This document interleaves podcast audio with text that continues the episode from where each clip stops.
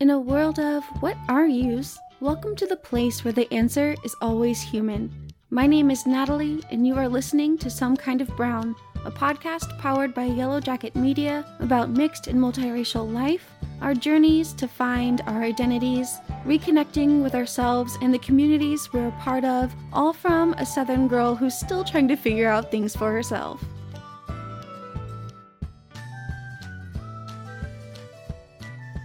Before I let you guys get over to Constanza, Eliana, I just wanted to let you know that our pretty little things have come in the form of stickers and limited edition, for now at least, some kind of brown buttons. If you are a patron or join anytime in the month of February, you will be getting the old stickers, which I will not be ordering again, the new sticker, a print that was supposed to be a card and turned out to be a print, and a button. If you are not a patron and you would like a button or a button and a sticker, I am selling them in packs. You can check that post on my Instagram. How I'm going to do it is if you go into the link tree in my description on Instagram or Twitter, click buy me a coffee. If you buy one coffee, I will send you the old sticker, the new sticker, and a print. And if you buy me two coffees, which is $6, each coffee is three, then I will send you the entire pack of a print, old sticker, new sticker, and the button. All of this is going to one, let me know what you guys like if you want buttons and cool merch things like this in the future. And two, it's going to help me while I try to get our YouTube channel going for March 1st and all the other projects that I have planned for this year. I just wanted to let you know that those are now available. That's enough for me. Let's go to the conversation with Constanza Eliana.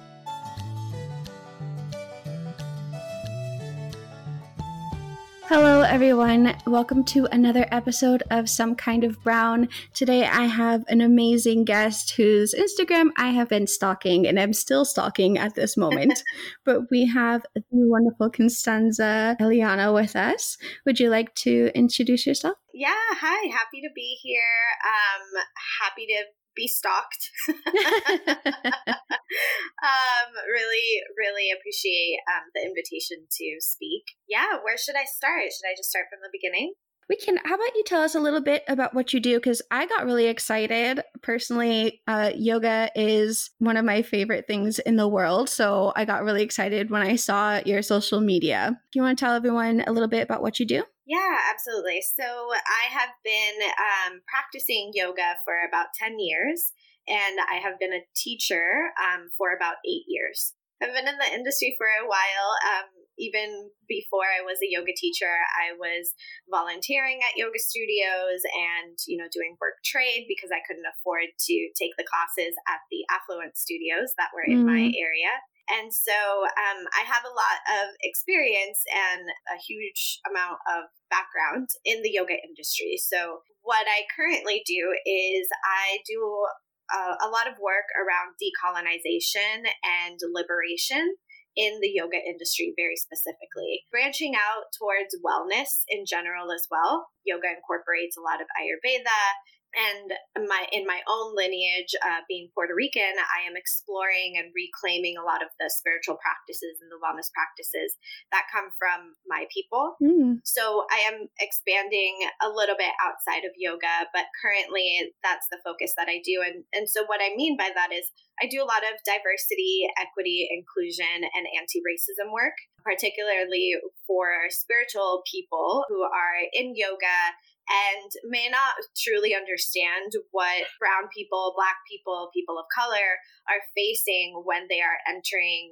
yoga studios, entering the space, entering classes and workshops, and experiencing a lot of the same systemic oppression that we see outside of the yoga industry. And that work really stems from my own personal experiences, um, having been mentored by a lot of uh, senior level white yoga mm-hmm. teachers mm-hmm. who caused a lot of harm to me and to others. And also with my experience of working behind the scenes at yoga studios, noticing a lot of the racist and prejudice behavior that they would partake in. And also, quite frankly, a lot of cultural appropriation, which I have been diving uh, really deep into to ensure that not only do I not participate in the same systemic oppression that I face, but that I not participate in cultural appropriation and that I truly respect the practice for what it is and not just uh, continue white supremacist behavior. So it is multifaceted, it's very complex and very challenging work. But I truly feel a huge sense of responsibility, particularly because I don't want other brown and black people to come into yoga classes and experience the same level of prejudice and racism and judgment that I um, faced for the last 10 years. And that is a really beautiful goal. And I think it's really important what you're doing for a number of different reasons. And I kind of want to break that down and deal with each of those things kind of individually.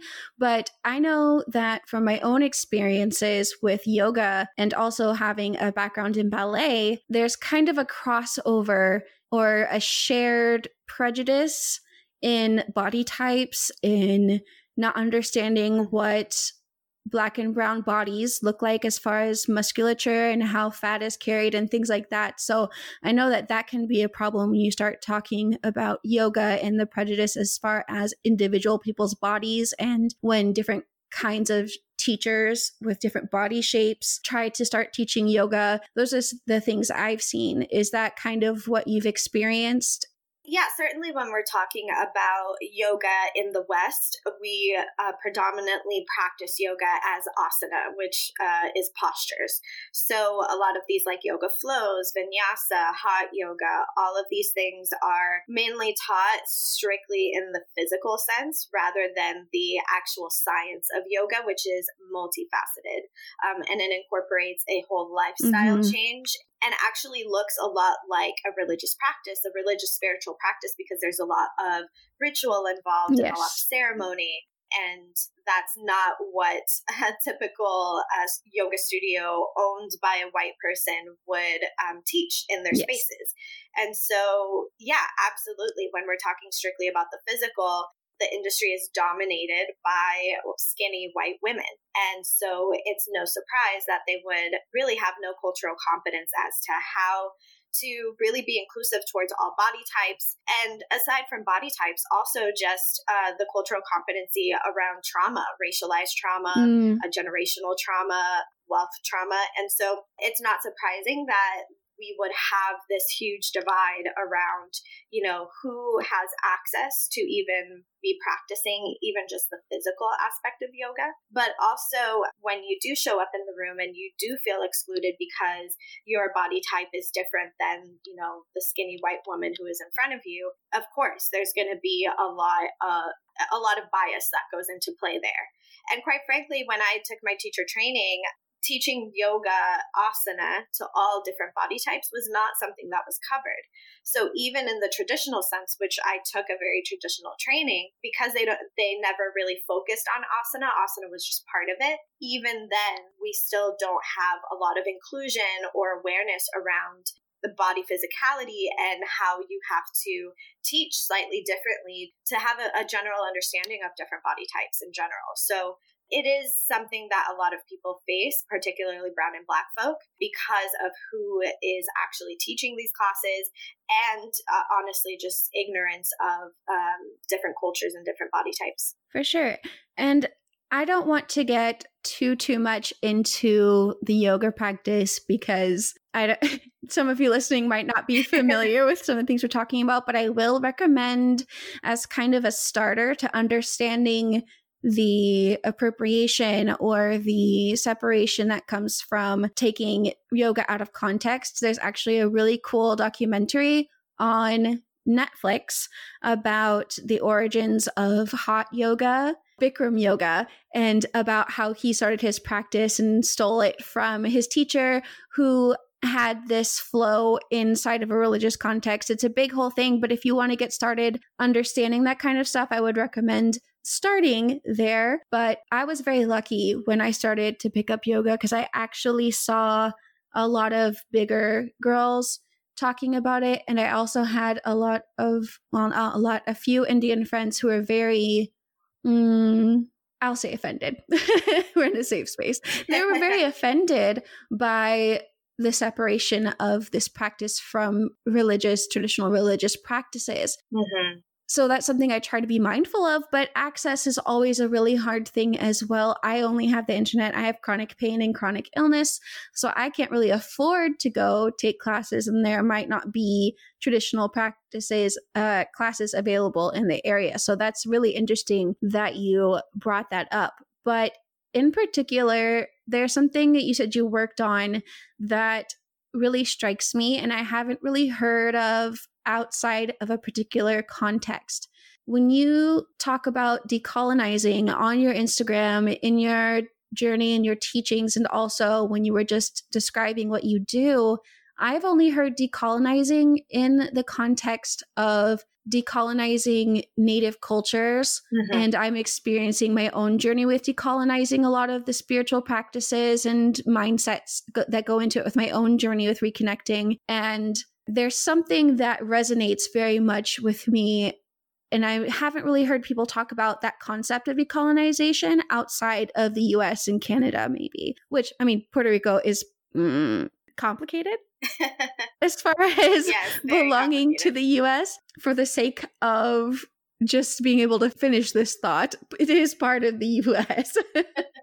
But what started you on this journey personally in realizing that you had to do some decolonizing? Did that happen in your own identity or did that happen first in your yoga practice? Yeah, yeah, really great intro to that question. Um, decolonization has absolutely been a conversation that has been swept under the rug because it has particularly been Native and Indigenous peoples who have had that conversation, and dominant culture really does a great job of suppressing that mm-hmm. conversation mm-hmm. to ensure that none of us ever even consider decolonizing in the true sense of the word. So, what led me to this is, um, yeah, my own background. I am Puerto Rican, although I was born in the United States um, because my parents were taking their PhD and master's degrees in New York, in upstate New York. I was born there, but shortly after I was born, they decided to move back to Puerto Rico to raise me and my sister. So that's what I know. That's the memories that I have from when I, am young.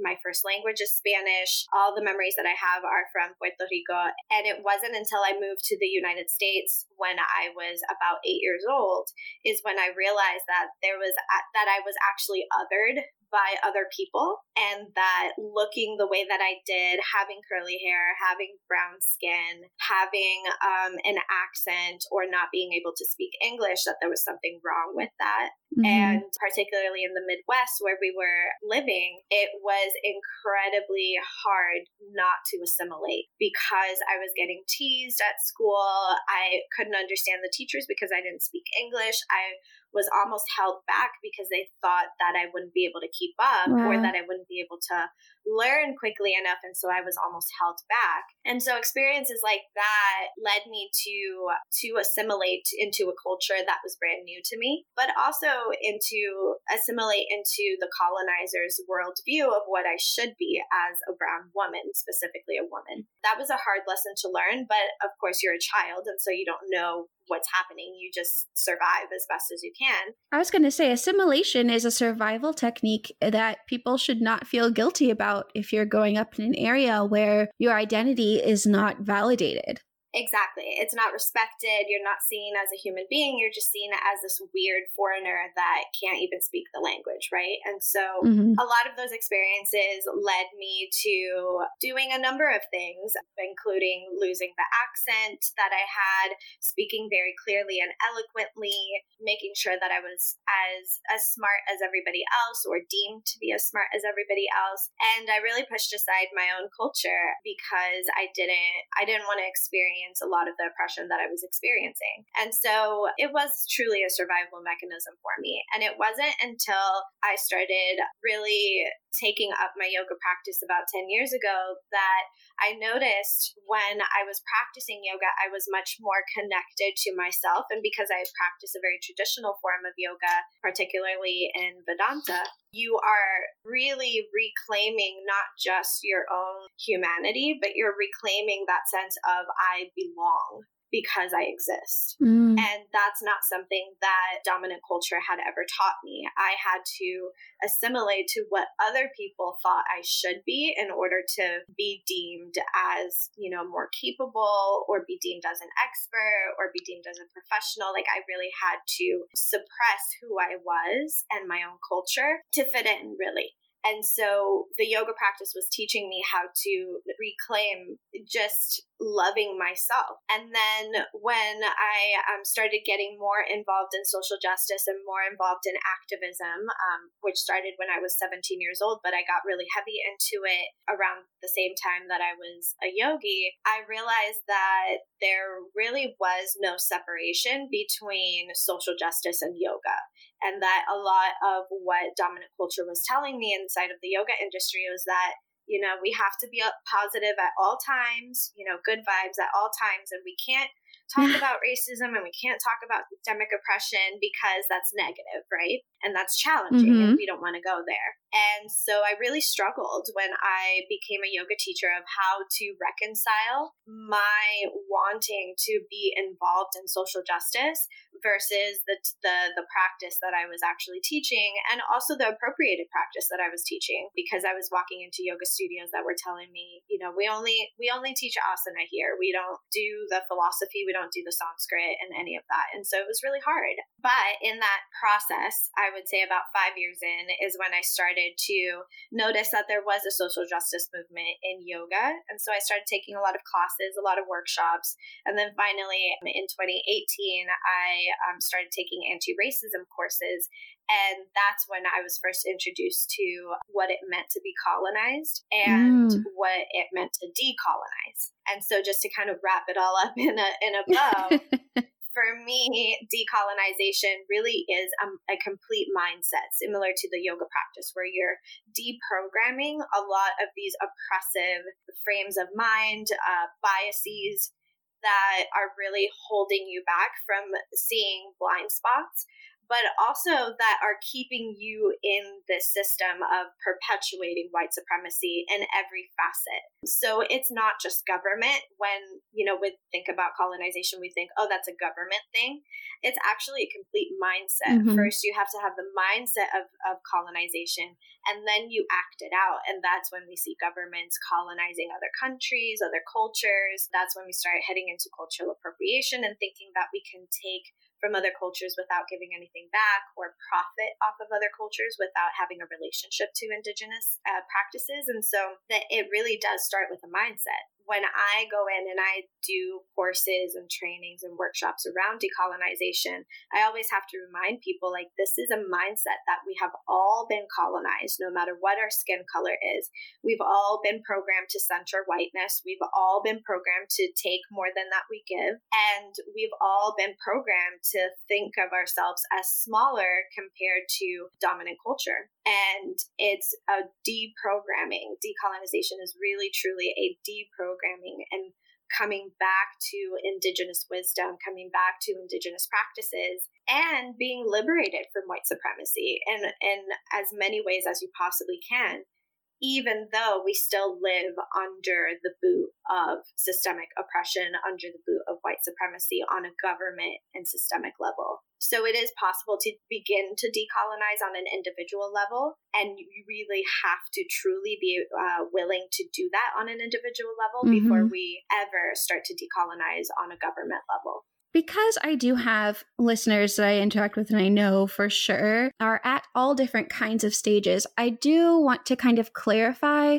when we're talking about decolonization what exactly that can look like because I mm-hmm. I know for me when I saw decolonize and all of these things, I actually was a little turned off mm-hmm. because it is my approach to to keep from having an us them narrative because I don't want anyone to feel like they don't have a place in these conversations, that they're being in turn persecuted against. And that's how I thought of decolonization. I thought it was this radical swing to the other side where the oppressors were now, you know, everyone, whether they had a hand in it or not, or acknowledge that they have a hand in it or not, is kind of responsible. But my understanding of decolonization didn't really come until very, very recently when my cousin started teaching me about the spiritual practices of my Cherokee and Choctaw backgrounds. Decolonization is a process that needs to happen slowly, and a lot of people don't realize that the very first step is realizing that decolonization is okay, is not demonizing necessarily people. Mm-hmm. It is reclaiming and reframing the way you think of things. So for me, that gateway was I don't believe in the Christian idea of God, so I must be an atheist, but there are these very deeply spiritual practices that I felt very connected with and I felt very guilty or made to feel like I wasn't intelligent by believing or being drawn to these spiritual practices. And I had to let go of that perspective in order to see the beauty and start reconnecting and healing some of that stuff inside myself. So if you're listening and decolonizing se- seems like this big intimidating thing, I think that if we think of it on a smaller scale, find whatever that gateway is for you, whatever you feel drawn to that might not feel like it's understood or encouraged in popular culture. And that might be a, better way to kind of start down that road. But it does snowball very quickly. yeah. When you realize what it's like. Yeah, and I think one of the things that I can definitely state here is that decolonization is a liberation process. Mm-hmm. And this goes for any identity, any race, because I firmly believe that whiteness needs to be liberated from whiteness.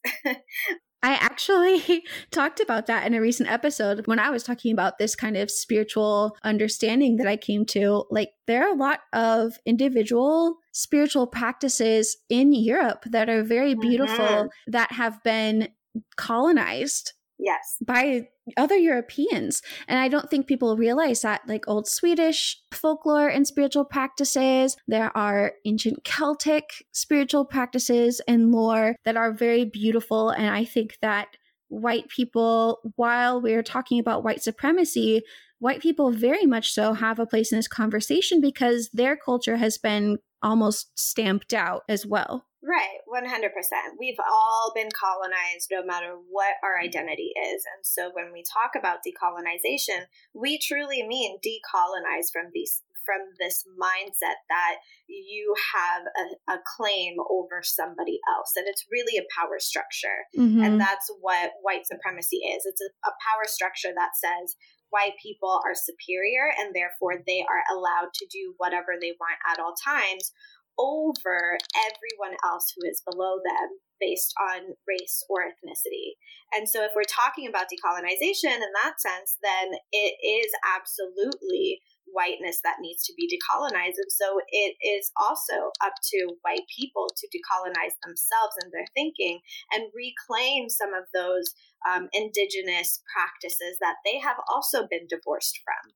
So, this this idea that decolonization is a negative thing or a challenging thing or a thing that we shouldn't touch because it causes separation. Actually, decolonization by way of reclamation and liberation actually brings you back to your own sense of humanity so that you can also get back in touch with empathy for other cultures that have yes. also been colonized whether it was your ancestors who colonized it or not doesn't matter we all have our own part to play in this process and honestly, we really don't have a choice anymore. There is no way for us not to have this conversation at this point. Yeah, with the internet and everything right now, there's no way to be an island, even if you wanted to be unto yourself. I mean, unless you absolutely stick your head in the sand, and only that itself can only last for so long. But I was recently using the example of Goop, if you're familiar with it, mm-hmm. especially the, the oh, Netflix yeah. series, as really a symptom of white people and white culture looking for something that they already have and they don't realize. So, like, they're looking for this closeness with the earth, they're looking for this deep spiritual experience with each other. And unfortunately, they're finding it in other people's cultures and taking bits and pieces without realizing the negative effects that that can have on other people. Yeah, and I don't always think that they don't realize the negative effect. I think that they have just been consistently taught that it's okay mm. no matter what. And so that's when we start to go into things like decentering whiteness because brown and black people have always been at the brunt of having things stolen from us and taken from us so that dominant culture can use it for whatever they feel like using it for. And so you're absolutely right. A lot of these indigenous cultures and indigenous practices from Europe have been swept under the rug because we have have had such a long history of taking and stealing from brown and black people and so that's all they know. And so when they think about oh i need to get back in touch with with nature i know that Native Americans have a history of doing mm-hmm. that. Therefore, I'm going to start studying Native American culture. Or, you know, I love the vibrancy of India and, you know, the fact that they worship women in India in the form of deities, female deities. And so I'm going to go to India and gain all I can.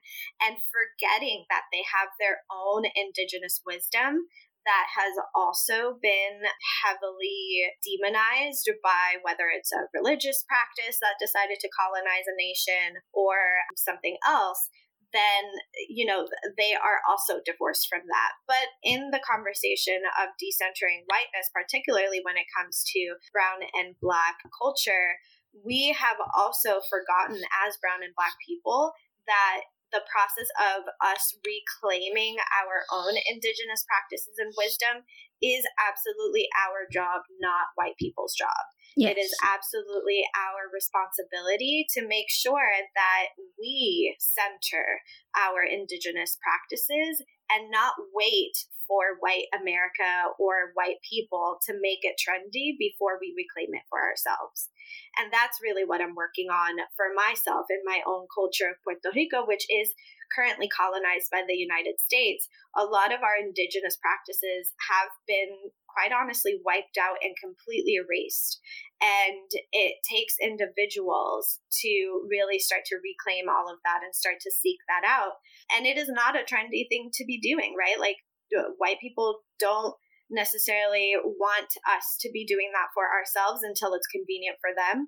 And so it's a slow process for us, but I think it is absolutely our responsibility to ensure that if we have African ancestry, if we have, you know, indigenous ancestry, that we start to seek that wisdom out for ourselves because it lives in our DNA, it lives in our bones, and it is waiting for us to reclaim. Yes. I I'm so excited that we're talking about this right now because I feel like this is the right time, if that makes sense, because it kind of is paralleling my own journey and things I've been talking about on the podcast. We've talked about many times that in if you're going to identify with your whatever ethnic background, there's a lot of responsibility that goes into that. So if I say I am a native woman, I need to be doing everything that I can to be learning and learning the language, learning the culture, learning all this stuff, reconnecting to an actual physical community, things like that. And you don't have to do it all at once because there's so much to learn, but there's a responsibility that comes with your identity. And I'm curious, being from Puerto Rico, because colonization there especially has kind of changed hands, has been extremely traumatic and caused a like we were saying before we recorded, a very interesting situation where finding your ethnic background can be very complicated. Is it difficult to also find some of these spiritual practices? Yeah, 100%.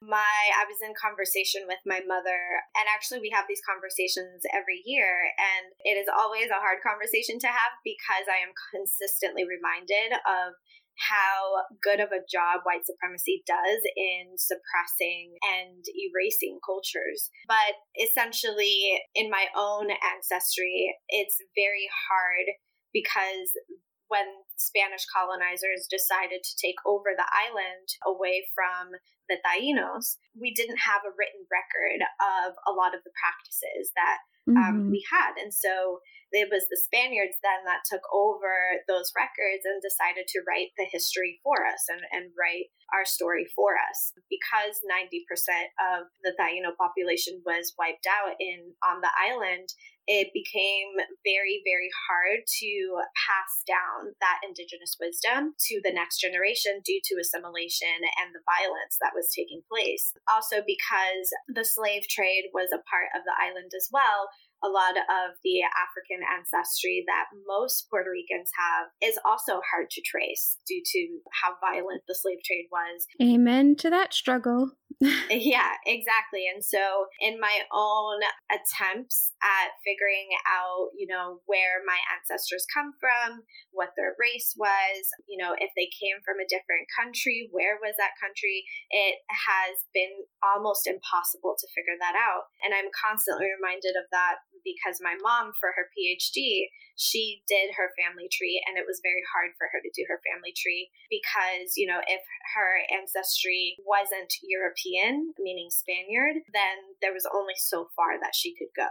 And so it has been incredibly difficult to reclaim some of the ancestry that I have. Unless I do a DNA test, it's going to be very hard for me to even pinpoint like what region or anything like that. And so, as uh, somebody who is racially brown, what that means for me is that I truly have no way of knowing just how that identity of being brown really goes back, meaning like I don't have a connection to my Taino roots if that's where I'm uh, my ancestors are from. And I don't have a connection to my African roots because I don't know where in Africa my ancestors come from. And so, really, what I have is the culture of Puerto Rico, which has survived despite being under an oppressive system, both at, under Spanish colonization and American colonization. And that resiliency is what keeps me doing this work because we have really not faltered despite persecution, despite genocide, despite violence we have not faltered in keeping very strong in our Puerto Rican culture. And so that's what I that's what I can do for me and my family. I can just really cling to that and make sure that my next generation if I do decide to have children that they are very very very connected to my Puerto Ricanness and and my culture as well so yeah, it's it's hard. I know that some of my ancestors would be considered black in today's uh, terms, yeah. and a lot of my ancestors were also white and blonde hair and blue eyed. So knowing that also makes me very committed in making sure that I stop a lot of this karmic trauma that is passed down from the oppressor, but also from the oppressed side that felt like they had to divorce themselves from a culture that they could be killed for. Absolutely. Yeah, it's it's multifaceted, it's very complex, and I remain committed. There's a lot of tenacity, I think, and a lot of resilience that needs to be celebrated and acknowledged because hearing what you're talking about, unfortunately, or fortunately, depending on how you look at it, is a story that I've heard again and again. I have a friend, Diana, who's been on the podcast, who's from South America, Colombia specifically, who can't find out where her people are from because like many indigenous cultures in North and South America, there are no written records, or they're very hard to find, or they come from the oppressor, the people who are colonizing at the time. So it wasn't exactly very accurate. There are people who are trying to revive cultural practices from those documents. I mean, there are things that are lost. There's so much cultural trauma and intergenerational trauma. And I think what's hard is seeing how emotionally affected and how recent some of these things are because I don't think people realize the Indian schools here, and especially as you get closer to Canada, and in Canada, they continued until the 90s. There are whole generations of Indigenous people who had to assimilate just like we kind of did in a much less dire circumstance for the most part. They had to assimilate to survive as well. And the repercussions, I don't know how long they're going to last, but what also gives me hope is hearing people like you and Diana and some of my friends who are in the Alaskan Canadian area who are extremely dedicated to revitalizing old traditions and finding out about their culture. And these kinds of things, whether you're talking about decolonization, whether you're talking about just your personal understanding and reconnecting, can be very, very emotionally taxing. And mm-hmm. I just want to say that it, there's something in particular that has been kind of wiped out by Western culture, and that's community healing. And connecting is crucial to making sure that you don't get so bogged down, so hurt that you can't heal on your own. I know from my encounters with Puerto Ricans in college in particular, they're very community minded culture as well. Has your experience, since especially your mom is having these discussions as well, have you found that to be bolstering or healing as you've been discovering these things and working through? Yeah, 100%. One of the main things that I talk about when I do trainings around decolonization is the importance of collaboration and community. And I think that's one of the reasons why Puerto Ricans have done such a good job and Boricuas have done such a good job of maintaining a lot of the essence of our um, cultures that were, you know, that the colonizer was trying to suppress and erase because we have stuck to that community aspect of things. And so, yeah, 100% um, community is such a big part of our culture. And that has been what has allowed us to, even under colonization and even under American rule, uh, has allowed us to continue our our own practices, our own language, um, and our own autonomy, even in an oppressive system. And I think Puerto Rico is a really interesting human thing to look at and to study because we aren't like a lot of these colonized islands that have really taken on American culture as their own. Puerto mm. Rico is very unique in that we still very much cling to our Puerto Rican culture and identity, even though we fly the American flag at all the government locations, we still are, you know, we still are a Spanish speaking country, even though that was the oppressor's language before America took over. But, you know, we haven't adopted the English language as like our main language. We haven't adopted a lot of these American cultures as our own because we are so resilient in ensuring that a lot of our practices are still kept and still transfer and are still transmitted and passed down generation to generation. And so I think that's why when we saw this resistance happening and this uprising happening last year um, in Puerto Rico, and having it be televised that a million people on the island protested to get this government official to step down. That was a true example of how close of a community and a culture we truly are and Absolutely. that despite oppression we are still so willing to ensure that we pass a lot of these spiritual practices down one of the great conversations that i had with my mother recently was around my great grandmother maximina she actually used to um, she was known as a medium in her um, town and she actually used to practice santeria. Ah. And for ah. me, santeria was always like this um, for me in my mind it was like a colonized spiritual practice i knew not, absolutely nothing about it except for its catholic uses like uses of saints and stuff like that and um, mm. catholicism just never resonated with me and so i didn't ever study santeria for that reason and then when I had that conversation with her, and she said, you know, she used to practice Santeria before she moved on to uh, converting into Christianity. And I, I thought that was so interesting. And so I recently started looking into Santeria more closely. And I actually realized that it was actually a lot of indigenous and African culture was being masked um, yes. covered up by these Catholic saints because of Spanish colonization. They really had to hide a lot of our spiritual practices. We had to hide them and pass them off as Catholic, but the spiritual practices were very, very indigenous. And I, that mm-hmm. just kind of blew my mind. And I wouldn't have otherwise known that had I not had my mother tell me, you know, she used to practice this spiritual practice. And it's when stories like that are being passed down that we can really start to look into, well, what is it that I have been blind to that I may have otherwise like not been willing to look into?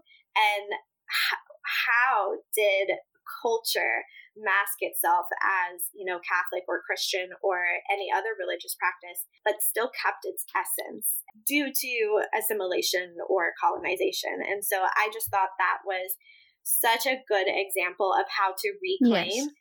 By way of stories being passed down and also intuitive curiosity. Like, I, I was very curious about my great grandmother because I didn't know anything about her. She was born right around the time that slavery uh, had ended. And the fact that she was a medium was really interesting to me. And the fact that, you know, my grandmother, who I never got to meet, also was a part and, and living in Puerto Rican society where American culture had deemed it illegal to talk about liberation. Yes. That for me was such an eye opening thing to find out because I could see then why, when I moved to the United States, my own mother would say, No, you can't put up the Puerto Rican flag on your bedroom window because we don't want other people to see that. Mm-hmm. And that is a direct reflection of how, you know, that persecution that happened in Puerto Rico, where you could literally be killed or put in jail for talking about liberation and putting up your Puerto Rican flag, how that is passed down from generation to generation. But also how that can flip on a dime and you can be so proud to hang up your Puerto Rican flag because you are so committed to your liberation and to your people's liberation. And so it's just human behavior is so interesting in that way. But that's a part of decolonization process as well is, yes. you know, being willing to go against the grain, being willing to go against what oppressive systems would otherwise want you to do. And, you know, it's not easy, but it's it's so incredibly necessary. Yeah, and if you're not there, that's okay. Uh, just know that there are plenty of us out there that are on the journey or that will definitely lend you support if you're ready to take those kinds of steps. But I laughed when you started talking about Santeria being a disguise for cultural beliefs because I actually was Catholic and was a Catholic youth minister. Mm. Um, a lot of reasons, but so I actually was very interested in Santeria and also a lot of voodoo spiritual practices mm-hmm. out of Haiti and how they were kind of using these Catholic lenses to still practice their spiritual beliefs. Because I was like, how in the world are they doing these two things? And that's just how my journey went. And I got there eventually. So, those of you, I'm 28. It sometimes it takes people a while, and where you grow up and having people talking about those things can also be a big factor. I didn't have those people until way longer in life, and my parents actually encouraged the more colonized view of myself and the world. So, uh, learning these things and these practices, I think, is very exciting as someone who has has seen. It's very exciting to hear about other people go through those things as well. Every time you talk to someone who's mixed or talk to someone who's going through the process of decolonizing, it's just so freeing and also validating. It's like not only are your personal experiences valid, the person you're talking to's experiences are valid, these feelings, these these yearnings for things that you're kind of taught are like woo woo or out there, which is a term that I've used and I really want to stop using yeah. because it kind of demonized a lot of indigenous cultural practices. And I didn't even realize it kind of trains you to look at these things as not scientific, not correct, not the way we, we do things. And that's very harmful, I think. But uh, I don't know, it's very edifying to hear that there are people talking about these things because to me, it has the feeling of a burgeoning cultural revolution, if that makes sense. Yeah, 100%. Yeah, absolutely. And it, it's incredibly liberating when you take that on for yourself, even though it really touches at the shadowy parts of you know, society or ancestry or anything like that. It actually is really liberating to just have the knowledge of historical facts and just have the knowledge of what our people have actually gone through, whether they have been oppressed or been the oppressor. And when you truly stop demonizing a lot of these indigenous wisdoms, then you can truly start to reclaim in a way that you wouldn't have otherwise been able to. And so, by way of me practicing yoga and truly believing in it and truly studying it for what it is, that has allowed me to also move to a place where I am much more willing to reclaim my own indigenous practices because I have seen the power of practicing something that is so rich in its indigenous wisdom that I am now much more ready and able to do that for myself and my culture than I ever was before because I was operating out of a colonized mindset. Mm-hmm. So it's incredibly powerful and it is it is an act of social justice and to liberate yourself absolutely.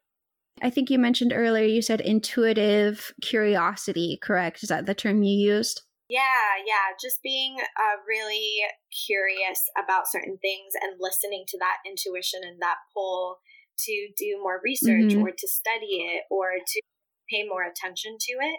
I call that intuitive curiosity because it can lead you to a place that you wouldn't have otherwise been led to had you not had that instinctual pull to be like, hmm, that's interesting. I wonder what that's yeah. about and really go after it. I actually take that term if you don't mind. I love not take share that term. yes. it's a very it's a very apt description because that's something I've experienced as well. There are things like that when you allow yourself to be curious and follow that curiosity. I think that would surprise people. You always have these things, and I'm a very intuitive person. I just, if I feel like doing something, I do it.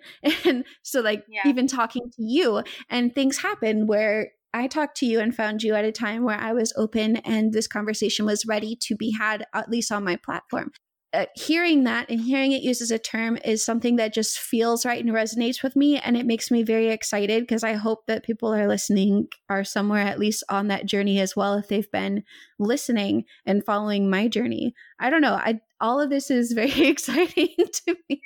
I get i'm easily excited as well but yeah no, but I think it's just, it goes to show like this is the perfect time to be having these types of conversations, but also a very unique time that we are even able to have these conversations because. Mm-hmm for so long, brown and black people have had to, you know, have these conversations either in, you know, somebody's basement and in a very low voice or not at all because we've been so afraid to be persecuted for even talking about these things and having the curiosity to look into a lot of these things. And so now with social media and now with the internet, we are in a perfect time to be able to come out of the woodwork, come out of hiding, and really have these conversations on a much bigger platform so that other brown and black people can also feel validated, seen and heard, but also mm-hmm. give that feel like they have permission to be having conversations like this in their own circles and also be much more public about it. I think it's it's just it's a beautiful time and I am constantly thinking about my grandmother and my great grandmother who they couldn't have even imagined that this would be possible for me, you know, a descendant of brown and black people, to be able to speak about it in such a public way. Uh, my friend who I met through the podcast said something that I think you might resonate with as well. She said that perhaps we're the generation that our ancestors were waiting for and hoping for that is beautiful. And it also puts this level of responsibility because we do have these freedoms to explore these things, to do this kind of work, to kind of rectify the harm that was done to our ancestors, to our people, to the land, to ourselves through all these things and having these conversations, being able to have it on this podcast and also hearing these things from you that you're teaching it and that you are interested in starting a podcast makes me very excited because I'm just one person and I only have my story. The more people who join in talking about it, the more we can start kind of reclaiming and the more people will have permission because they'll see people from all different backgrounds being able to claim these old practices that have been lost. Absolutely. Yeah. I mean, it, it's going to take all of us. So the more vocal we choose to be and the more we choose to step into speaking up and talking about it and having these conversations, the better it will be for everyone. And eventually it won't be a challenging topic. It'll just be, mm-hmm. you know, another conversation at dinner, right? And that's where we're, we want to move to is making it the norm, not the exception. Uh, and I'm excited to get to that place. I don't know if we'll get to that place in my lifetime, but hopefully so. But I love this conversation. I I love that feeling when you when you can talk to someone and leave the conversation with that like fire in your chest. That's always a good feeling to me at least. Absolutely. Yeah, absolutely. Agree. So, where can people find you? Cuz you again, I love that you're talking about this and uh, another person for people to be looking for. Someone who's doing a lot more than me is very necessary for people to be following. Yeah, yeah, sure. So um, I'm mostly on Instagram and social media, so people can find me under the handle at Eliana dot Chinea. So that's C H I N E A. And they can also find me on my website where my Instagram is linked. So my website is embodyinclusivity.com. And all of my work is placed on there. A lot of the conversations that I have with brown and black women specifically are on there by way of um, different summits that I partake in and panels that I host, but also a lot of the workshops and trainings that I do are also located on there. So would be happy to have your listeners check that out. So much good stuff. And I will try to link all of that in the show notes as well if people want to check you out, which I highly recommend. Thank you. Thank you so much for joining me. I, Oh, my mind is spinning. I'm in a very happy place. my pleasure. I always love talking about this stuff, so hopefully it was good for everyone involved. Thank you so much for taking the time to listen to this episode. You can find me on Instagram, Twitter, and Facebook at some kind of brown, and I would love to interact with you over, especially on Instagram. You can also join us on Patreon for ad free episodes, after interview debriefs before the episode comes out, stickers, t shirts, and more. Another great way to support the podcast is to subscribe wherever you're listening and leaving a rating and review on iTunes or Podchaser to help our brownish family grow. You can find the links to everything and more in the show notes through the link tree on my social media bios. All of your support is what keeps this podcast going. Thank you to purpleplanet.com for the use of their song Love Life, and I'll see you later with some more Shades of Brown.